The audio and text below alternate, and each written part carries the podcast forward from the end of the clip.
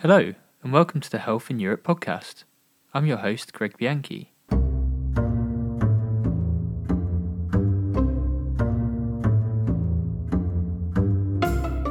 We've launched this podcast to bring you the latest on WHO's work in the European region. Our region is broad and diverse. From the mid Atlantic and stretching as far as the Chinese border, we work with fascinating and driven individuals and groups. This podcast is about hearing their stories and how they might impact your day to day life.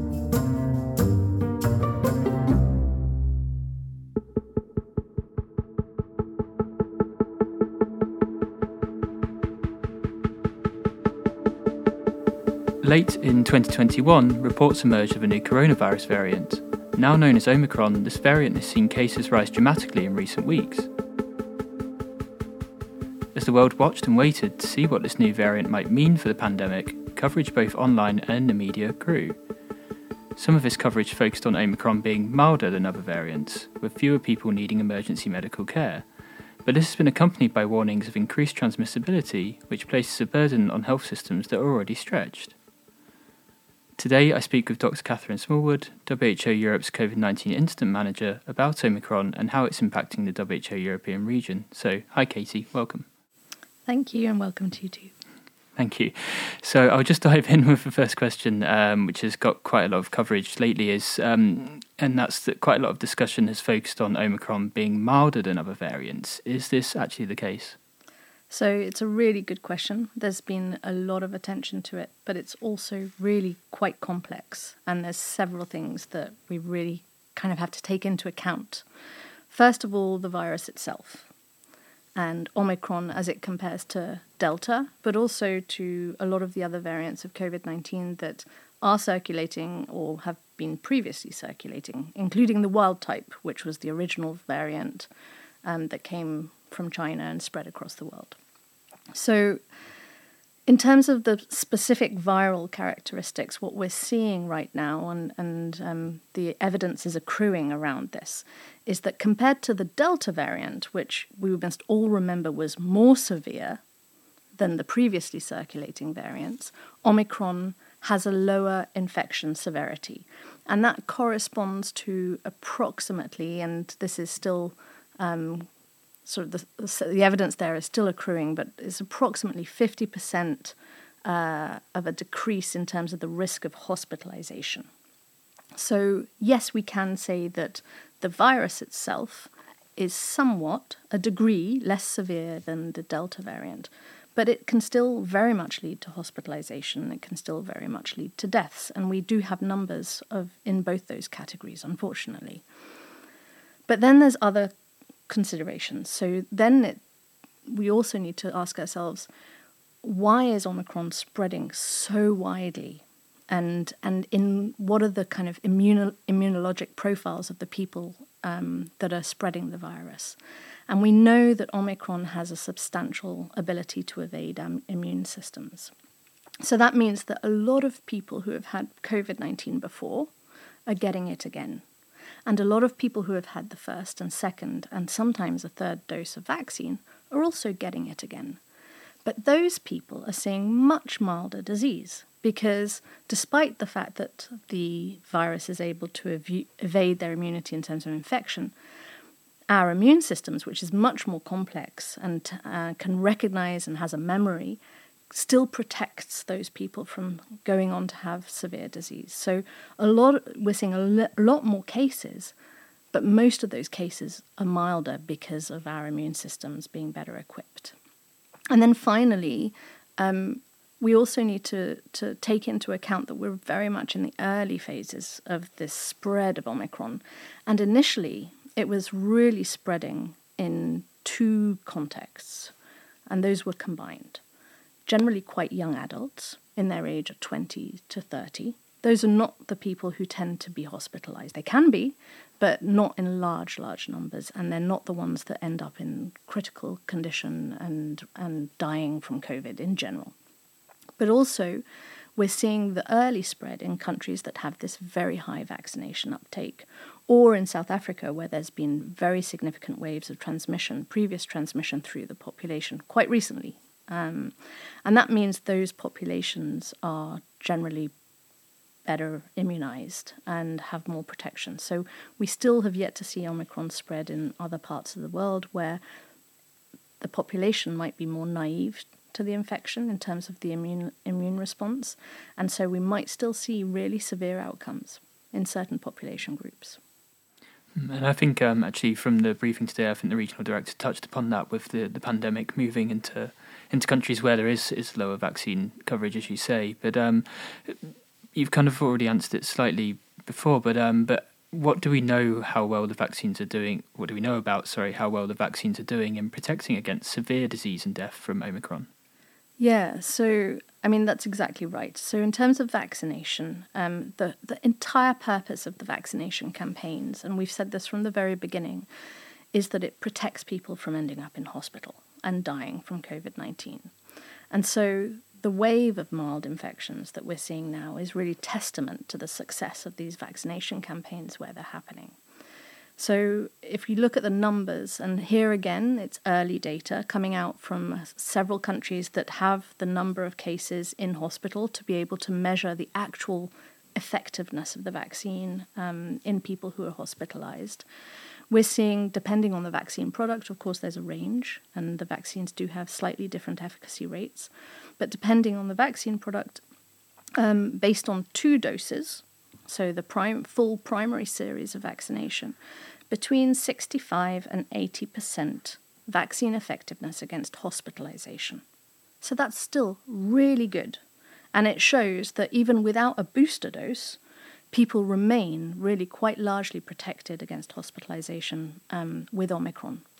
Now, of course, there has been some waning in that um, immunity, and that's across all variants, and that might happen slightly faster with Omicron than with other variants, and we're still learning about that.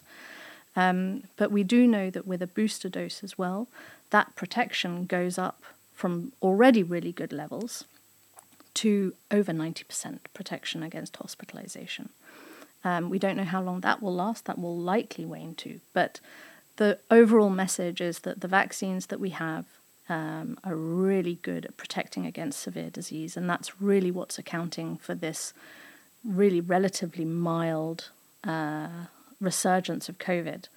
And unfortunately, no vaccine is 100% effective. And when you have a very, very large number of cases, there will be amongst those cases people who are hospitalized, people who go on to have cr- severe critical disease and require intubation and ventilation support, and some of those people will go on to die. Okay, and I mean we've we've spoken uh, mostly about Omicron here as well, but obviously towards the end of last year, the big focus was still very much on Delta. So um, now that Omicron seems to be increasing so dramatically, does that mean that Delta's gone away, or is it is it here to stay? Not yet. It's it's going away, um, at least in some parts of the region, and um, and that will happen as Omicron spreads. Uh, I would say for the moment, a large proportion of the countries across Eastern Europe, Central Asia are still predominantly seeing Delta circulate they haven't yet had the high increase and the spread of Omicron, although that's very likely to happen. And that's also what the regional director highlighted today that as it spreads, we're likely to see it characterized in a different way depending on, on the context that where it's spreading. What we're seeing in Western Europe and in those countries that saw the early spread of Omicron is that it has very rapidly become dominant and very rapidly is accounting for the majority of COVID 19 cases in a given population.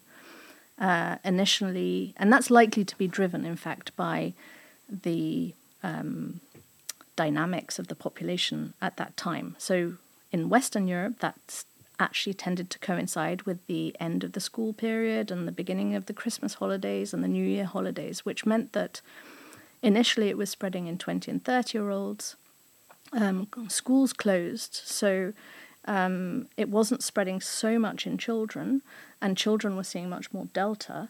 But then over the Christmas holidays, families mingled, generations mingled, and now we're seeing those cases go up very sharply across all age groups. And that's what we would expect to see.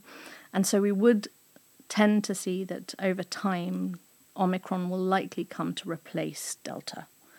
Um, there may be pockets um, of circulation of Delta, but it, it'll likely come to replace it in, in a good proportion of the cases.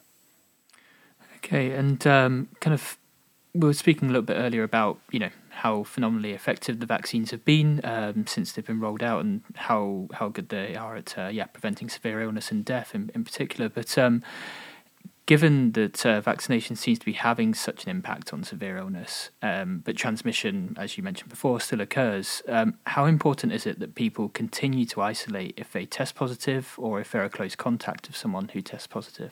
It's really important. Um, and and it's also really important that people do that quickly because we know from the data about COVID 19 con- um, uh, disease that we're most infectious around about the time where we develop symptoms. In fact, we're infectious up to 48 hours prior to onset of symptoms so we can spread and we've seen this you know in the past and there's no significant change to what we think is happening in omicron we can spread the disease before we know it we have it know we have it ourselves but also in those couple of days after onset of symptoms um, and then our infectiousness tends to tail off and it takes some time but it does tail off quite quickly and uh, and so people isolating quickly, even if they're waiting for their test result if they have symptoms, is really important. And equally, identifying cases, um, contacts of cases, sorry, is really important to be done quickly because that's where you can prevent those infections from happening prior to onset of symptoms. And all of this is about slowing the spread, preventing um, onwards transmission, and breaking that cycle that's continuously happening.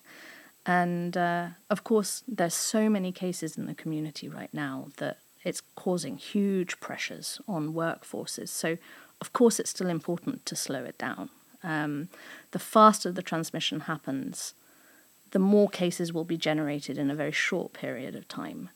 And that's what happen. That's what puts pressure on our critical services when you have too many people off sick at any one time. It's not necessarily the severity, it's just the acuteness of, of that sh- workforce shortage, which, um, which is what we're seeing in some European countries now, where we can almost, from a public health perspective, tolerate or cope with a much higher infection rate in our population. But in terms of the broader societal impact that that's having and the disruption, that's something that's unprecedented at the moment. And we wouldn't have got to that because the public health impact previously in a non vaccinated population would have been so severe that we wouldn't have been able to, to manage to, to, to keep things open. And we would have had to have entered a lockdown. We don't need to do that anymore, but now there's a different problem. And, and that's really what we're seeing and just as a follow up to that, I mean, um, we've seen a lot in, in the media, particularly in governments making decisions around particularly workforce to see uh, if they can shorten uh, lengths of, uh, of isolation. What's WHO Europe's position on that, or what's our views on that, rather?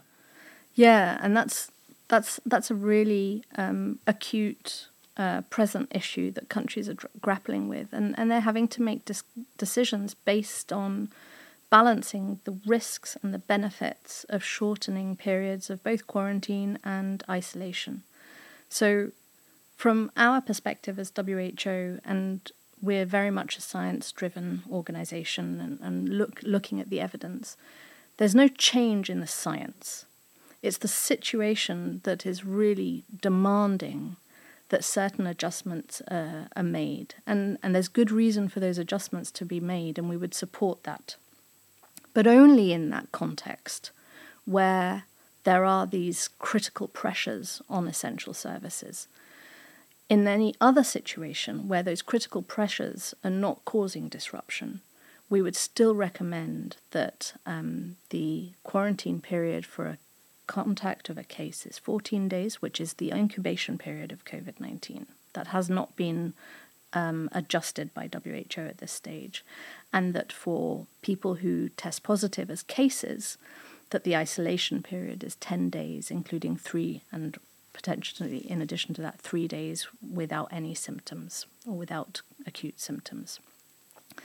there is room in WHO guidance for these adjustments to be made. So, um, already in WHO's recommendations for contact tracing, we do say that in terms of increasing adherence and compliance with contact tracing um, and quarantine um, requirements, that a shortened period of quarantine can be taken into account. Um, and that's really balancing those risks and benefits, knowing exactly what the potential risk of onward spread might be.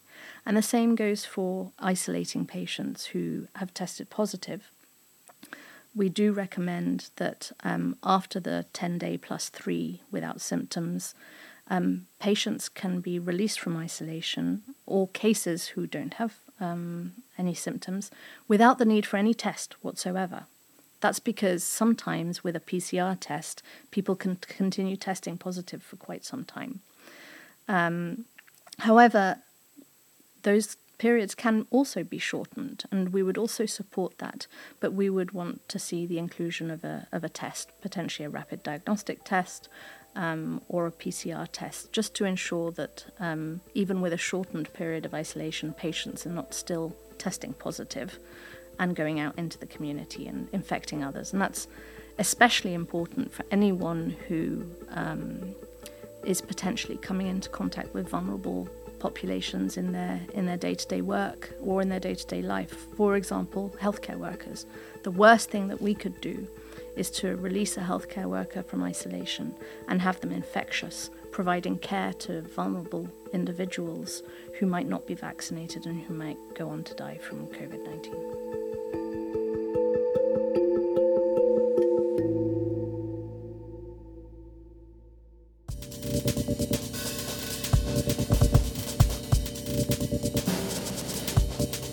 Now, staying fit and eating a balanced diet are just two ways that we can stay healthy in our day to day lives. But with technological advances seeing people spend more of their days online, there's a concern about the potential health impacts on our digital lives. What's more, there's a growing discussion around the blending of the internet and virtual reality, sometimes termed the metaverse. But do we necessarily have to associate digital technologies with unhealthy habits? Last month, WHO's European Office for the Prevention and Control of NCDs, along with the Ministry of Health of the Russian Federation, hosted a conference on tackling non communicable diseases with digital solutions. During the conference, WHO's Alexandra Olson and Igor Krychkov sat down with experts to find out some of the risks digital technologies pose to our health, but also how they may be used to promote healthy behaviours. Over to Alexandra and Igor. Hi there. You're listening to a mini podcast series from the WHO NCD office in Moscow, and this time we're going to talk about how to stay healthy at a time when the internet and virtual reality are increasingly replacing face to face communication. Our hosts in the studio are Alexandra Olson and Igor Krychkov. The COVID pandemic has taught us that digital technology can help us stay human, improve our mental health, and share how we feel. During lockdowns, the ability to communicate with family and friends online has helped hundreds of thousands of people maintain mental well-being and peace of mind. For many children and young people, communication on social platforms or online games occupies a key place in their lives. Today, supporters of innovation are talking more and more about the digital universe, or metaverse, an advanced form of online communication which, with the help of a virtual reality headset or other devices, can allow a person to almost completely immerse themselves in a virtual reality. So, how can we maintain and improve our health with these new digital tools? After all, life online is usually associated with a sedentary lifestyle and a less healthy diet, and these are serious risk factors for the development of non communicable diseases, or NCDs, such as diabetes, cardiovascular diseases, and even cancer. NCDs account for more than 80% of premature deaths across the WHO European region, including Russia and the CIS countries. But does living online necessarily have to be associated with risk factors for non communicable diseases? Could we not create a safe environment in social networks and video games that prevents rather than provokes disease and promotes a healthy lifestyle? For example, according to recent studies, some popular modern video games can be used as a tool to overcome mental disorders. Digital entertainment can also serve as a distraction for painful conditions, as well as support people in coping with chronic diseases. Dr. Kremlin Wickramasinghe, acting head of the WHO European NCD office in Moscow, summarizes how digital technologies can help us tackle NCDs and build back better after COVID 19? We all know that our health systems are stretched during the COVID 19. A lot of colleagues working on prevention, NCDs, are now spending more time on pandemic related work. And patients don't have the same capacity and opportunities to come in contact with the health systems. And NCDs require more frequent, regular interactions with health systems. So, what digital solutions could do is provide that extra space and strengthen to uh, use our existing resources and give the maximum care and services to people living with NCDs, but also through data and better connections to provide better information to make quick decisions and inform our policies. So we hope digital solution will be helpful for both prevention and management of non-communicable diseases. Although we're open to the opportunities the digital world provides, WHO is still concerned with the promotion of unhealthy products within the digital environment. Manufacturers of tobacco, alcohol, and fast food actively use social networks and games to advertise their products. At the same time, advertising campaigns are often disguised as entertaining internet content or organically integrated into the gaming space. According to data, most junk food ads target children and teens. Tobin Ireland, Special Industry Advisor to the World Health Organization, explains how to get the most impact out of digital spaces. In order to have more impact, uh, governments and policymakers and the WHO need to uh, consolidate their voice a bit around uh, the the requirements or the requests for the platforms to behave differently across all of the different health uh, health programs, but also in the in the larger construct of online harms, where health is just one important area where the platforms have a massive impact on the quality of life of, of children online. To create a healthy environment online and in the field of digital entertainment, WHO recommends that countries pay special attention to policy gray areas. For example, where clear rules for advertisers have not yet been developed. In addition, specialists from the WHO European Office for the Prevention and Control of Non Communicable Diseases have developed a special digital tool called Click that can track advertising of unhealthy products, including hidden ones. A healthy digital environment in social networks, games, and the metaverse is, of course, an ambitious goal. However, as practice shows, internet users, and with them the authorities of many countries in the WHO European region, are increasingly paying attention to the need to regulate this area of our lives.